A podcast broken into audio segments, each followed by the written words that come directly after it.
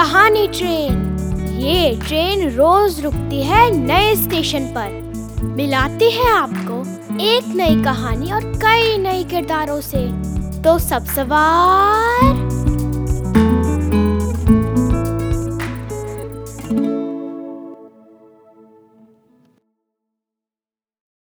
आज की हमारी कहानी है मेहनत का मंत्र, और इसे लिखा है ग्रे स्ट्रोक ने।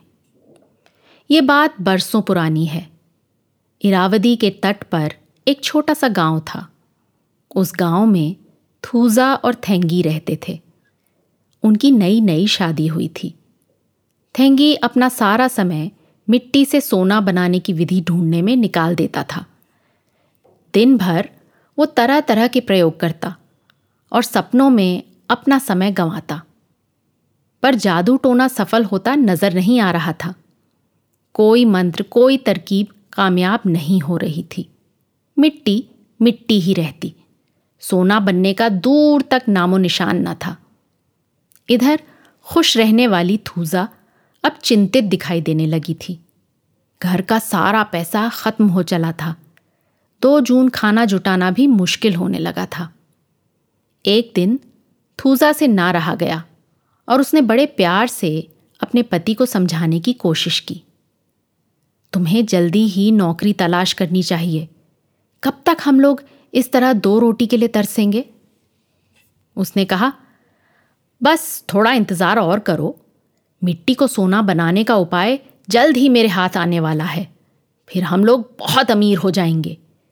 इसके बाद फिर हमें कभी काम करने की ज़रूरत नहीं होगी। थेंगी ने जवाब दिया। निराश होकर थूजा अपने पिता से सलाह लेने पहुँची। थूजा के विद्वान पिता थेट को जब पता चला कि थेंगी जादू टोने के भरोसे बैठा है तो वो काफ़ी हैरान हुए।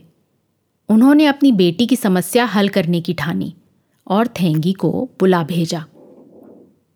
अगले दिन डरता डरता थेंगी अपने ससुर के पास पहुँचा। थेट ने उसे अलग ले जाकर बताया कि कुछ साल पहले वो भी जादू टोना करते थे और मिट्टी से सोना बनाने में खास रुचि रखते थे। पूरी दोपहर वो बड़े ध्यान से थेंगी के विचारों और विधियों के बारे में जानकारी लेते रहे।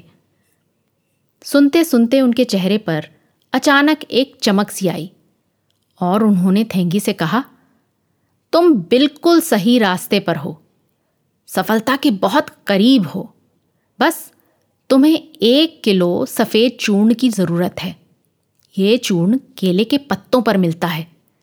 इस चूर्ण में ऐसी जादुई शक्ति है जो मिट्टी को सोना बना देती है। बूढ़ा होने के कारण मैं तो ये काम कर नहीं सकता, पर तुम ज़रूर कर सकते हो। क्या तुम में एक किलो जादुई चूर्ण इकट्ठा करने की क्षमता है? एक बार तो थेंगी उलझन में पड़ गया।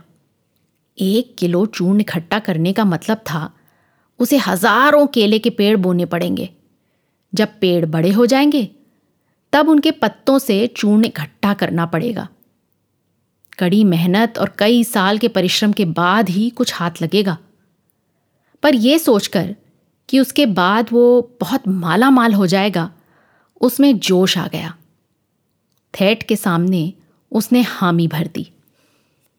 थेट ने थेंगी को काम शुरू करने के लिए पैसे दिए और केले के पेड़ बोने के समय पड़ने वाला मंत्र भी बताया। अगले ही दिन से थैंगी जी जान से काम में जुट गया।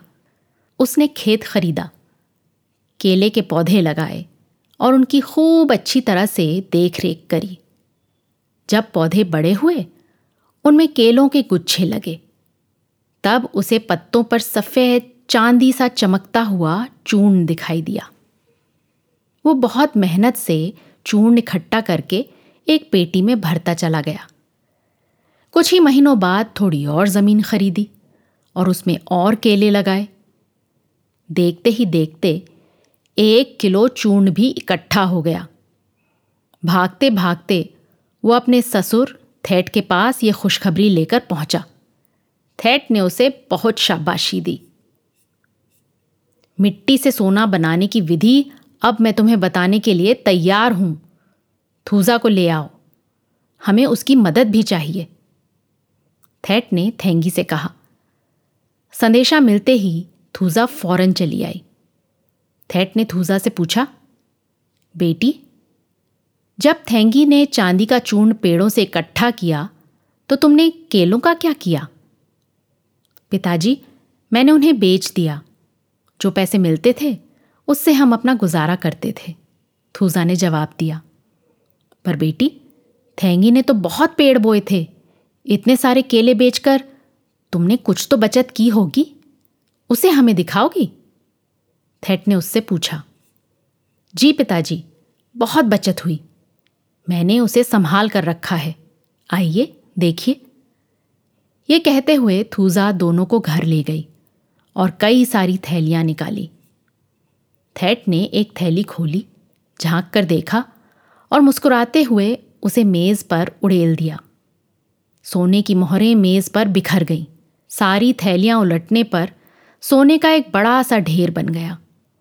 फिर थेट बाहर गया और उसने खेत से एक मुट्ठी भर मिट्टी लाकर सोने के ढेर के पास डाल दी। थैंगी, देखो बेटा, तुमने मिट्टी से सोना बना दिया। थैट के ये कहते ही थैंगी की आँखें खुल गईं। उसे समझ में आ गया कि मेहनत ही इंसान को सब कुछ दे सकती है। कोई मंत्र और जादू टोने की आवश्यकता नहीं है। उसके बाद थैंगी ने केले के पत्तों पर पड़े हुए चून को इकट्ठा करना बंद कर दिया। पर अपने खेतों की देखरेख में कोई कमी नहीं की।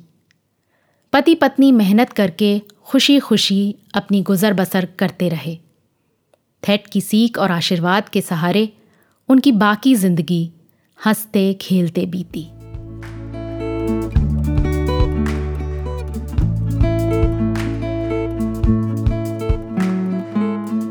आशा है ये कहानी आपको पसंद आई होगी।